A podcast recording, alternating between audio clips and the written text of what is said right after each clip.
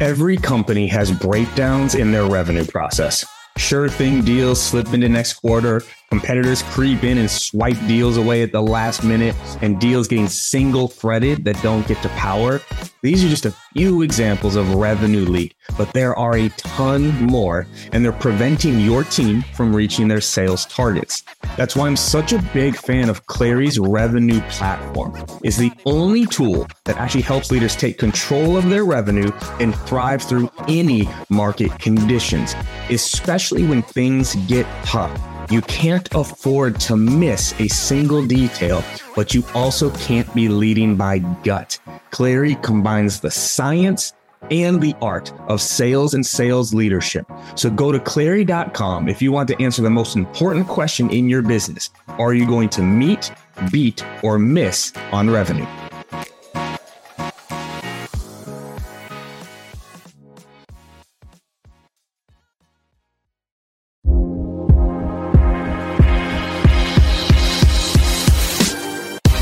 Welcome to the Live Better, Sell Better podcast with your host, Kevin Dorsey of Inside Sales Excellence, the number one Patreon group and YouTube channel for tech sellers and tech sales leaders, where we dive in deep for tactical advice on how to book more meetings, close more deals faster, and lead sales teams to success. But we don't stop there. We also focus on the person in salesperson. We talk about mindset, goals, time management, and so much more. So thank you for listening. And if you're interested, head on over to patreon.com slash inside sales excellence. Now with that, grab a notepad, get ready, and let's dive into the good stuff. What up, everybody? Welcome to another episode of the Live Better, Sell Better podcast. This is your host, Kevin Dorsey, aka KD. And today we're going to talk about the difference between being busy and being productive. The difference between doing all the things and doing the right things. The difference between capacity planning and focused capacity. Because too often everyone is busy, but the right things aren't getting done. And that is why I'm so excited to have Anthony Cesario on the show with me today. He's the VP of Revenue of Strategic Industries over at Clari.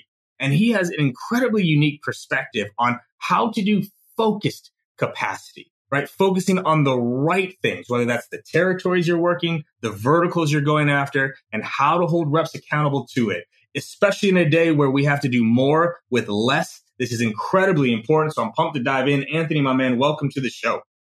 Thanks for having me, KD. Good to be here. So I'm pumped for this, right? Because when I reach out to people, we're doing like podcasts, ask for topics. They almost all tend to be kind of the same things. And you respond back with focused capacity. My man, like, this gets me so fired up here because that's not something we've talked about. So I think where I'd love to start is when you say focused capacity, what do you mean? And then we can start talking about how we get into this. Yeah, sure again, thanks for having me. Great to be here. Yeah. So I've been at Clari for four years and I came here to get an MBA on how the greatest go to market teams operate by way of spending time with CROs and their teams every day from the top sales teams on the planet. And I think one of the most common things I see across most high growth companies, most venture backed companies is that you don't have enough resources to do your job if you work and go to market. You don't have enough salespeople. You don't have enough growth marketing, you don't have RDRs, no, one, like there's not enough resources to do what you're being asked to do a lot of the time. And so the question becomes, how do we focus our calories on the highest impact outcomes, knowing that we can't just build the perfect machine, right? To, to go do everything we want to do. And so that's what I mean by focus capacity, right? How do we, you talk, you hear a lot about sales effectiveness, sales efficiency these days payback periods and all that. That's part of sales efficiency. For me, another part of sales efficiency is how are we maximizing our calories? How are we making sure that as a leadership team, we're putting our team in position to be as successful as possible? How do we make sure we're putting our managers in a position to be great coaches around the right things? How do we make sure we're putting our reps uh, in the right positions to spend their time on the highest output accounts, deals, contacts, things like that. That's focus capacity for me. Perfect. And like, let's keep going down that funnel because you said something interesting there, right? It's like spending calories. Like, I love that analogy on the highest impact outcomes. Can you break down kind of like your process on like how do you determine those things? Because I'm sure you see this in a lot of the orgs you go and talk to and go through. It's like there's never clarity on well, what is the highest impact outcomes? Everyone feels like what they're working on is the highest impact. So like how do you go through that with your team, your managers, your leaders to really get alignment there? Because I feel like that's kind of where it has to start. Yeah, good question. You know, I think it starts at the top of the business, right? If you go talk to any CRO or CEO, they're going to tell you what the charter is for that revenue org, right? There's something that that you're being asked to go accomplish for the next 12, 18 months. And so I think if you're not starting with that, right, what is the charter for our org to go accomplish? Like that's that's kind of where you have to start. And so like I'll give you an example, right? When I came to Clari and helped scale up the enterprise team, part of that charter was we need to go further market. We need to break into new revenue bands, right? And what most companies I see that that's a normal charter for a lot of we were Series C at the time, 100 employees, 120 employees or something. A lot of people are doing that, right? Okay, we're gonna we have a product market fit. We're gonna go up market, get bigger deals.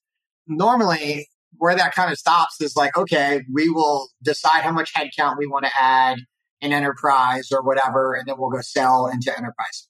And so one of the things that I didn't have as many reps as I'd have liked.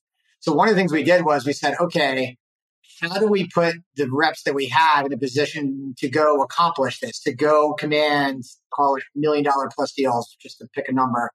How do we do that? Right. And how do we make sure that like, do we even know that what a million dollar plus deal would look like for our company? How many accounts out there are worth a million dollars plus?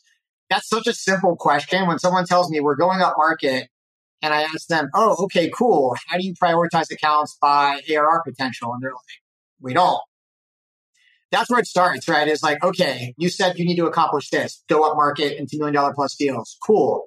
What we did was we built a framework where we, we did two things. We tagged every account by addressable ARR to say we had a formula to say, okay, if they have this many salespeople, the account's worth this much per user per year, pricing, you know, easy formula. So we tagged every account. And then the other thing we did, which most companies don't do, is we built a prioritization framework as well. P1, P2, P3 where basically you look at ICP, right? Ideal customer profile. And you really have to think deeply about what is your ICP for this business motion?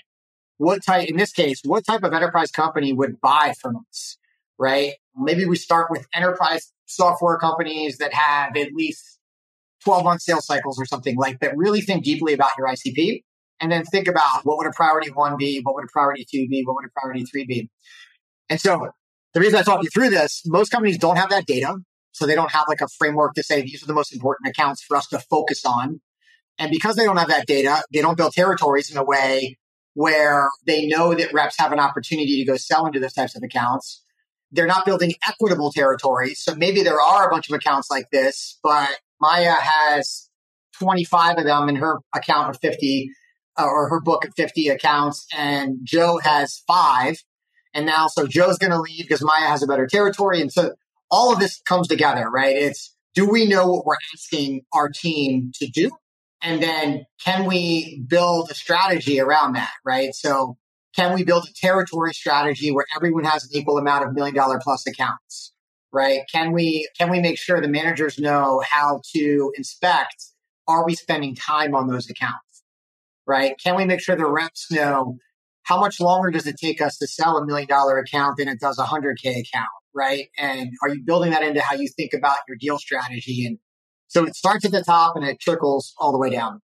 Yeah. And I love that process because I do think like so much of leadership really is about asking the right questions. And so often those questions get skipped, right? Oh, we need to go up market. Everyone's like, yeah. No one asks like, well, how long does it take to close these deals?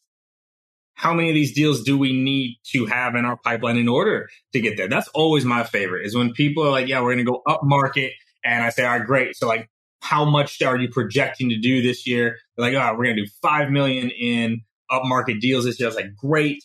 So what are you forecasting for like your close rate on this? And oh, by the way, it's June. You're not getting anything.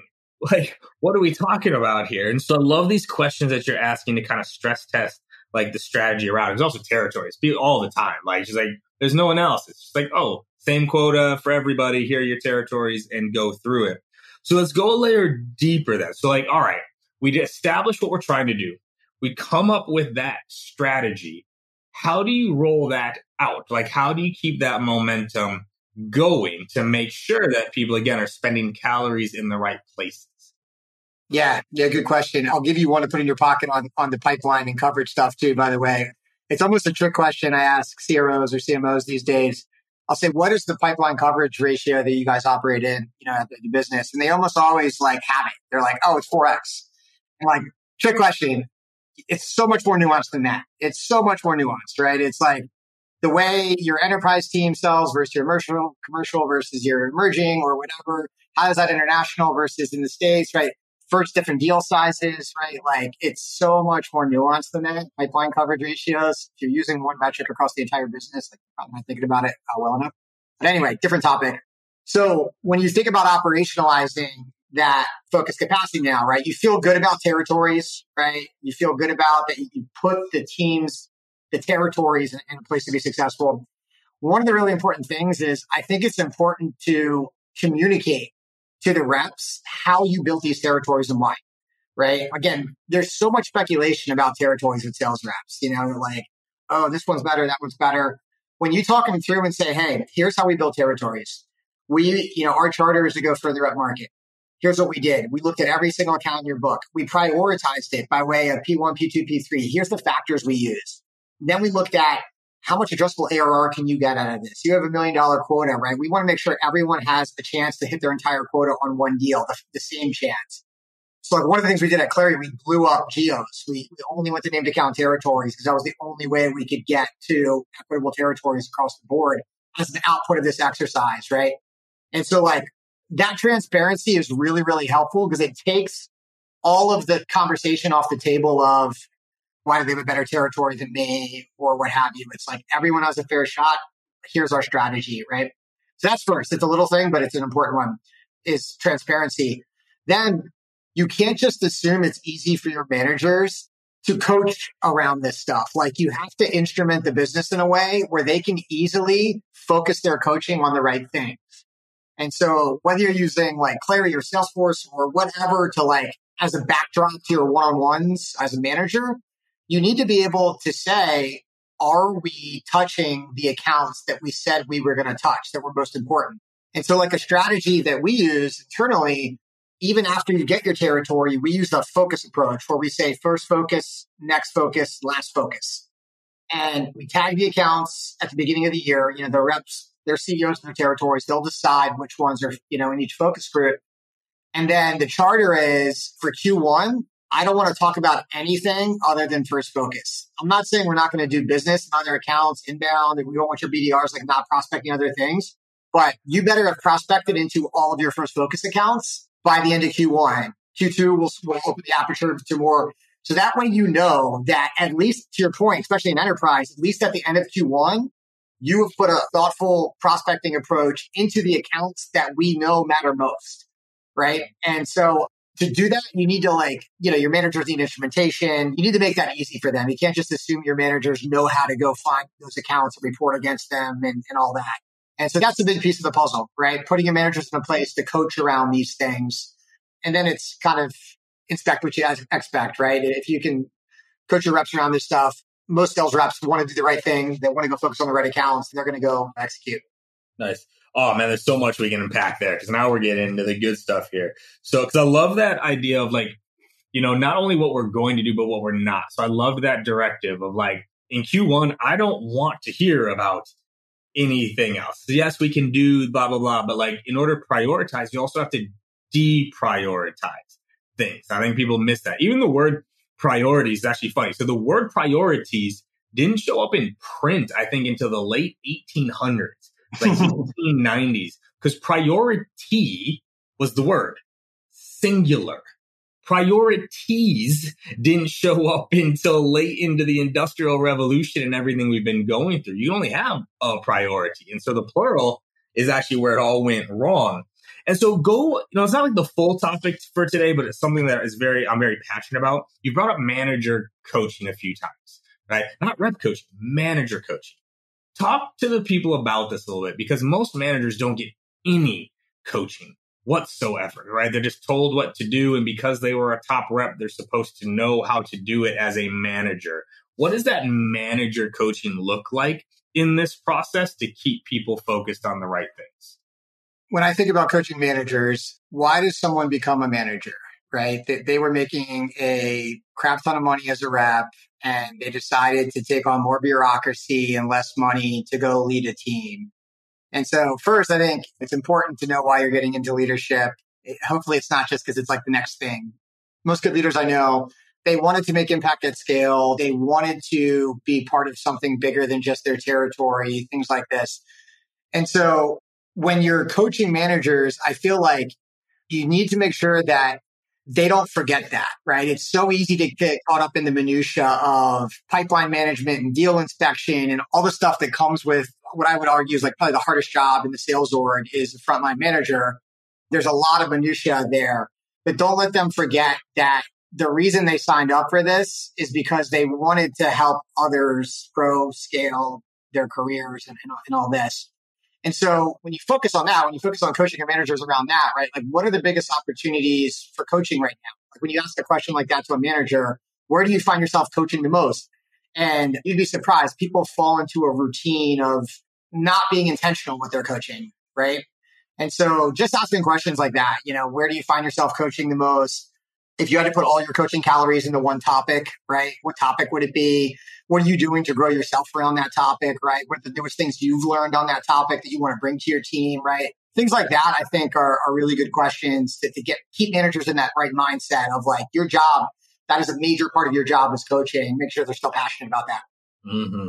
No, 100%. Like, so I recently joined a new company and actually the very first dinner I had with one of my orgs, sat down with a bunch of like the managers. We're getting to know each other, you know, a bit, and we're talking. I was like, so y'all like, I was like, something that I can promise you is going to frustrate you about me in our time together. I'm gonna just get ahead of it from the get go. Is how often I'm going to pull you off of things. Like you're gonna want to do all the things, and I'm gonna be pulling you off and say, no, that doesn't matter if we don't fix this. Like, yes, we can go. Yeah, it's broken, but it doesn't matter until we fix this thing. And I'm going to keep pulling you back to the areas of focus that we need to be on because otherwise nothing gets done, but you're going to feel so busy. So like, how do you maintain this through the year? Right. Because a lot of times, right? Like, all right, we did the strategy. Nice. We rolled it out to everybody. Yes. Territory planning is good. How do you keep people prioritized, right? Like, how do you keep them focused on the places that they're supposed to as the year progresses, right? Because when things get tight, people start to scramble. When things get hard, people start to, you know, go off like kilter a little bit. How do you manage that, you know, throughout a year through like a regular cadence? Yeah, I think you have to build that into your operating rhythm, right? And really think deeply about it when you build your annual plan. So, like when I sit down with reps uh, at the beginning of the year, I, I genuinely believe, like people say this in a cliche way, but I genuinely believe reps are CEOs of their businesses. If you're hiring world class reps, which hopefully, you know, most of your listeners are either one of those reps or are hiring world class reps, you're doing them a disservice if you think that you're better at selling than they are. Like they're probably better than you. And so, like, put them in a position to think about their business as a CEO and a CEO has to plan, right? They have to think through the year 12 months in advance. And so, like, for instance, when I say building that into the operating rhythm, let's take QBRs for an example. In my opinion, there's no like set framework for a QBR. It's each quarter is a little different. Q1, my reps, they present their business plan. It is here's how I'm going to go execute on the year. Here's how I'm going to hit my annual number. Here's what I need from cross functional departments. Like they are presenting like a CEO would in Q1 this is how my business is going to thrive this year. Now we will get some deal coaching and stuff like that, you know, whatever, but it is here's the strategy for the year. Q2 is, Hey, I've executed on that strategy for a quarter now. What needs to change based off of the time I've spent in my business? And again, more deal stuff, all that, right? We probably start talking about pipeline a whole lot more than we did in Q1, especially if you're an enterprise, because, you know, if you have 200 plus day sales cycles, you don't have a whole lot of time at that point to bring revenue in for the year. And so you kind of have that, okay, adjustments to the annual plan, pipeline, deals. Then you get to Q3, right? And it really becomes much more about deal execution at that point. And so now it's like, how do we go execute? How do we reduce time to close, uh, time to revenue on these deals? How do we break down barriers, right? And so on and so forth. So I think you need to empower your reps to like actually believe they're a CEO of their business and to hold them accountable to think through that lens and your managers, right? And like, and so on and so forth. If you set that kind of framework up, then the operating rhythm starts to reinforce the things that are most important, the things you're talking about in QBRs, the things you're talking about in one-on-ones, the things you're talking about in pipeline reviews, all that stuff should be a, bit self-reinforcing based off of where you're at in the year and what you know needs to be done at that point.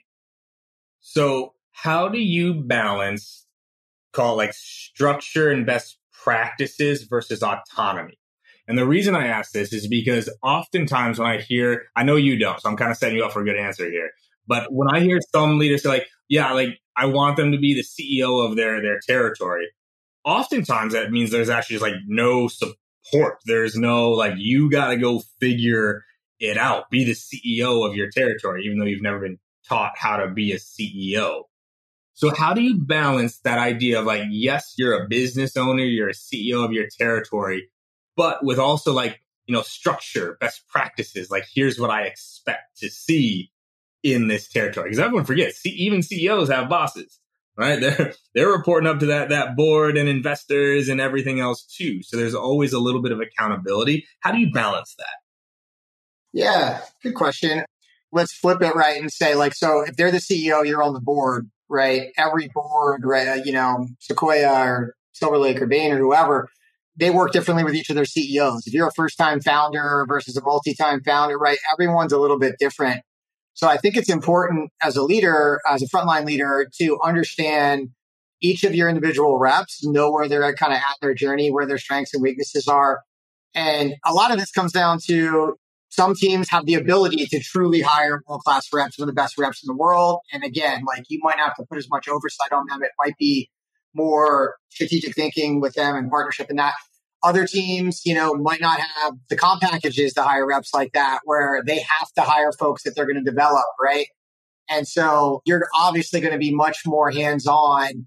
You want to find opportunities for autonomy still, obviously, but you don't want to set them up for failure, right? You want to help bring them on the journey, right? And so I don't think any team I've ever led has all of one, a person that fits one profile, right? Like on my current team, I have a handful of people that have been selling for a long time. I have someone that started at Clarion as a BDR and has worked her way up into like one of our top commercial reps. Like they're all on different journeys in their sales career. And I give a little bit more oversight or autonomy to each based on which kind of where they're at and where, where they need me most. And I think it's important to ask questions, right? To, to check in and ask questions like, should I scale back? Right? I'll tell my reps like, hey, look, you know me. I'm a problem solver. I'm going to lean in. Like, if you want me to lean in, and it's probably going to get to a point where like you're going to wish I wasn't leaning in so much. So do me a favor. Like, I'm giving you the red flag to say like, hey, AC, scale back, dude. Like, you're leaning in too much. Like, that is 100% within your purview, and I expect it from you. Like, so giving them that confidence that they can speak up if they feel like they want more autonomy. Mm-hmm. And so talk then of what kind of we'll go one layer deeper throughout all this, right? Of like, you know, the creation of a business plan, right? So is that something you hold your people to? Because like if I think about this funnel you've mapped out, right? Okay, high impact outcomes. Okay, strategy. Okay, like focus like calories right in the right places. Okay, territory assignments and analysis, account mapping. So then like do you have your reps building like a, a business plan for that year? Or is it like once that's mapped out and I was like, all right, y'all go and just do the things? Yeah, they do. Yeah, for sure. So in Q1, and you know, the framework QBRs are a really good forcing function. When I was a rep, I loved QBRs. I was like a nerd. People, a lot of people hate QBRs. I loved it. It was like my chance to think deeply about my business and get a bunch of people that were smarter than me to think deeply about my business. And they had to like literally stare at me for an hour and like answer my questions. Like so I used it as an opportunity, even when I was a rep, to like really think deeply about my business. And most people don't have that experience with QBRs. They're like a dreadful build a bunch of PowerPoint slides kind of thing. And so fortunately, a little pitch for Clari, like most Clari customers hopefully aren't spending a lot of time building slides for QBRs. Like a lot of what you see in Clari, you usually have to build in slides. And so when I'm asking my reps to build slides, I'm making sure I'm really, really intentional about it. Like that, that it's of super high value. It's things that they're going to think deeply about. It's going to make them think about their business deeply. So there'll be a few things that we put into the framework for a Q1 QBR where we call them QBPs, quarterly business plans, because it should be looking forward, not backwards. But we put a few things that are business plan focused in that Q1 framework that forces them to think about their business. So I'll give you a few examples. One, any good executive team, you go sit down with your e staff every quarter, probably, certainly every year, they're doing some kind of reflection where, like at Clari, we use something called OLDD, observations, learnings, do differently. And every executive staff member every quarter has to look back on the previous quarter and say, what's the observation? What are the learnings? And what should we start doing, stop doing, double down on, or, or change, right? Every single executive member has to do that. And so I give that same framework to my reps and I tell them, this is what your executive team is doing every quarter. You guys want to be executive someday? Like get into this cadence of thinking and reflecting. And so that's like one slide, right? Like what are the, you know, OLDDs for the past year or quarter or whatever.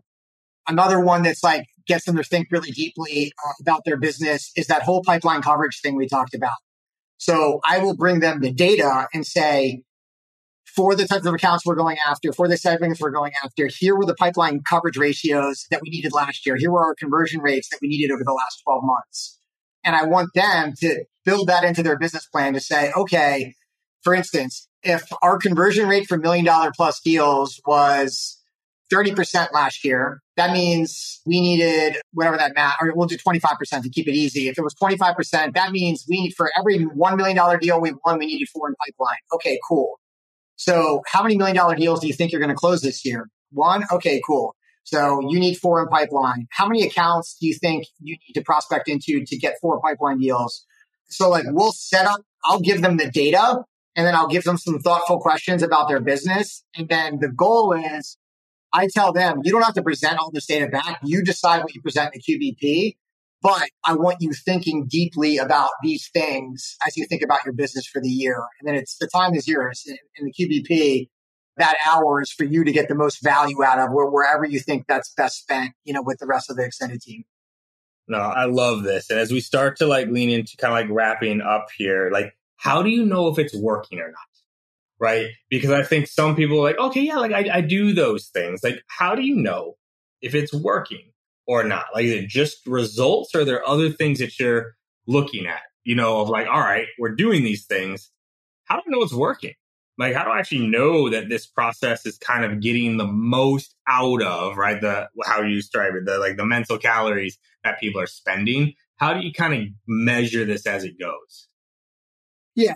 I think the one thing I've learned, and I'm like overly analytical, so I have to be careful the one thing I've learned is that building a really good framework like this doesn't mean that you follow it to a T throughout the entire year, right? Like it can become overly structured. For me, a big piece of this is the planning part of it. Like when you set yourself up to think about the year in the right way and to check in on the right things throughout the year. It's not like you're holding yourself accountable to this really like structured plan. And if one thing goes off, you're screwing or something. So just there's something there about that of like just going, it's like people who don't set annual goals, just setting annual goals, like you're going to accomplish 50% of them just by setting them. Uh, doesn't mean you have to like hold yourself accountable every week or something. But that's one piece of the puzzle. Like just the exercise of doing it, I'm almost certain will influence behavior and put you in a step in the right direction without the results at the end being maybe exactly what you'd hoped.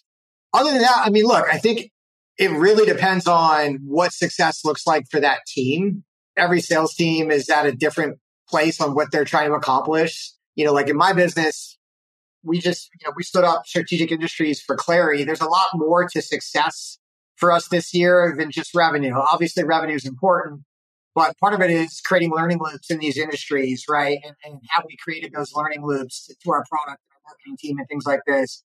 Part of this, I made a promise to everyone who joined this team that there's a certain experience that they were going to have this year outside of just making money, right? You know, you're going to be part of building X, Y, and Z, and you're going to have a voice here. And, and so I think it's important to like understand and set when you set your targets at the beginning of the year that it's not just revenue targets, right? It's like one of the slides we put in that QBP deck in Q1.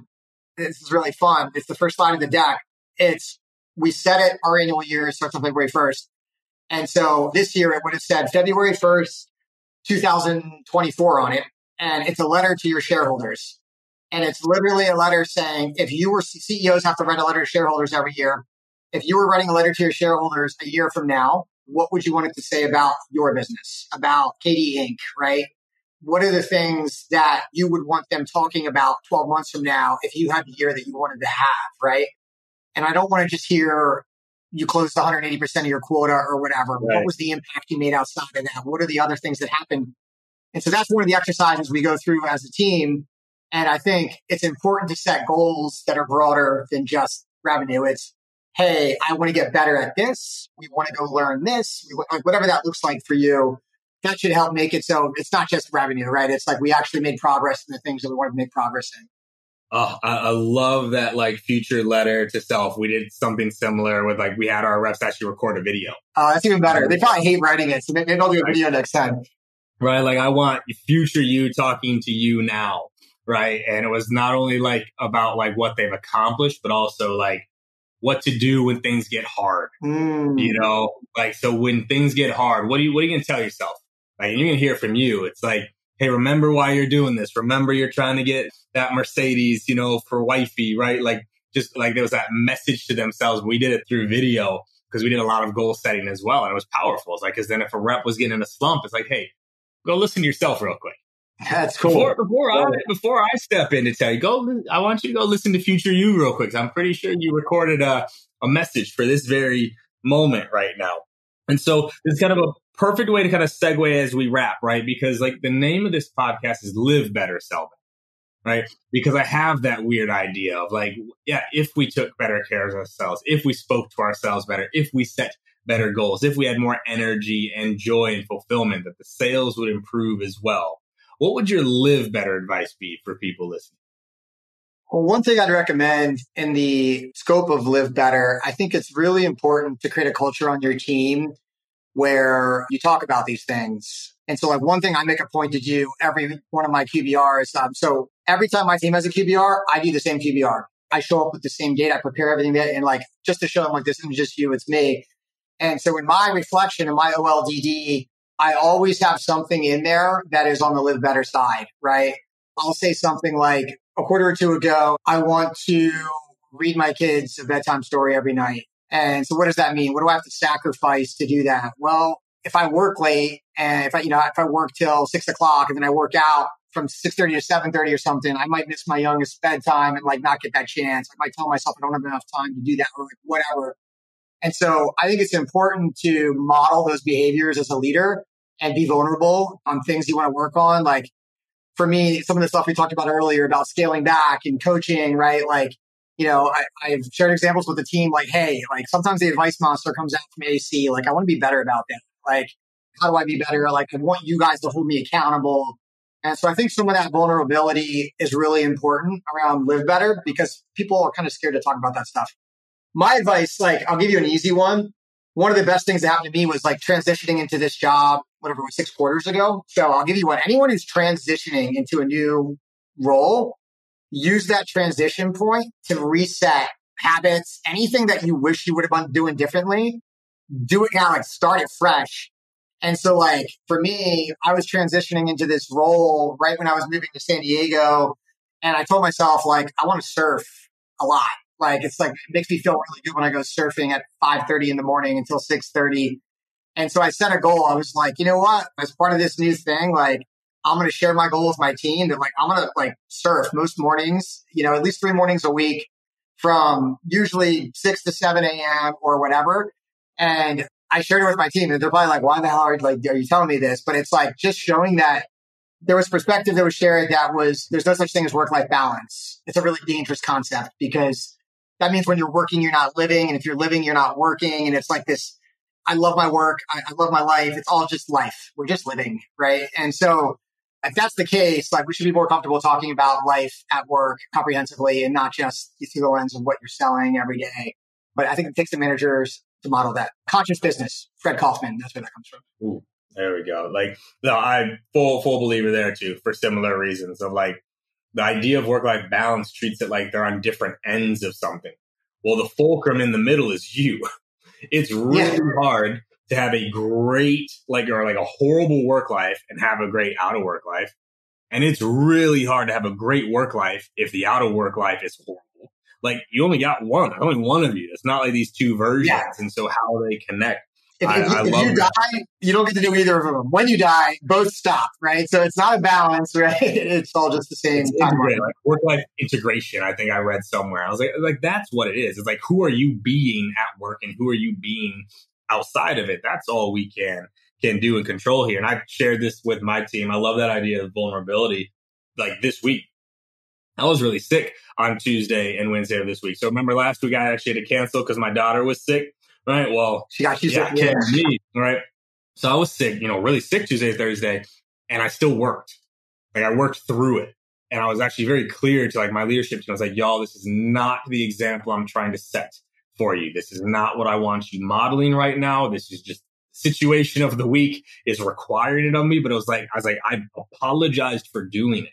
Mm. It's like, I do not want you to think this is what I expect from you. If you are sick, you are sick. Take that time because then otherwise you can set that example the wrong way, right? Where they see they're like, oh, geez, like we got to work even though like we're sick. It's like, no, no, like seriously, y'all, do not do this right now. This is not what I expect from y'all. So Anthony, man, this was phenomenal, dude. Like I love this because if it is, if we can keep people focused, if we can keep them burning the right calories in the right places, the impact will be there. Where can people find out more about you? Where are you putting out content? Where can they learn more about kind of your philosophies around sales and leadership?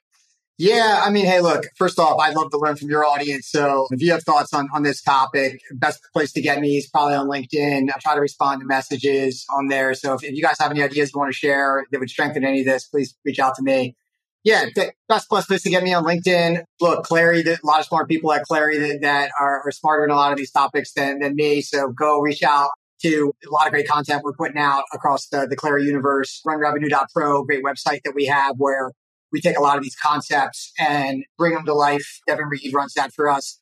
So, I know Devin's your boy, KD. So if you guys want to see how to operationalize some of this stuff in a lot more detail, reach out to me, reach out through runrevenue.pro. Lots of great content out there that we've already put out into the universe. Love it. No, that's the key, y'all. Make this easier. If you don't have the tooling to do this, if you're trying to do this manually, God bless you. Not gonna happen. You need to have the tooling in place to do so. So AC, man, this was phenomenal. Thank you so much for your time, energy, and insights today. You got it, man. Thank you, Kitty. Hell yeah.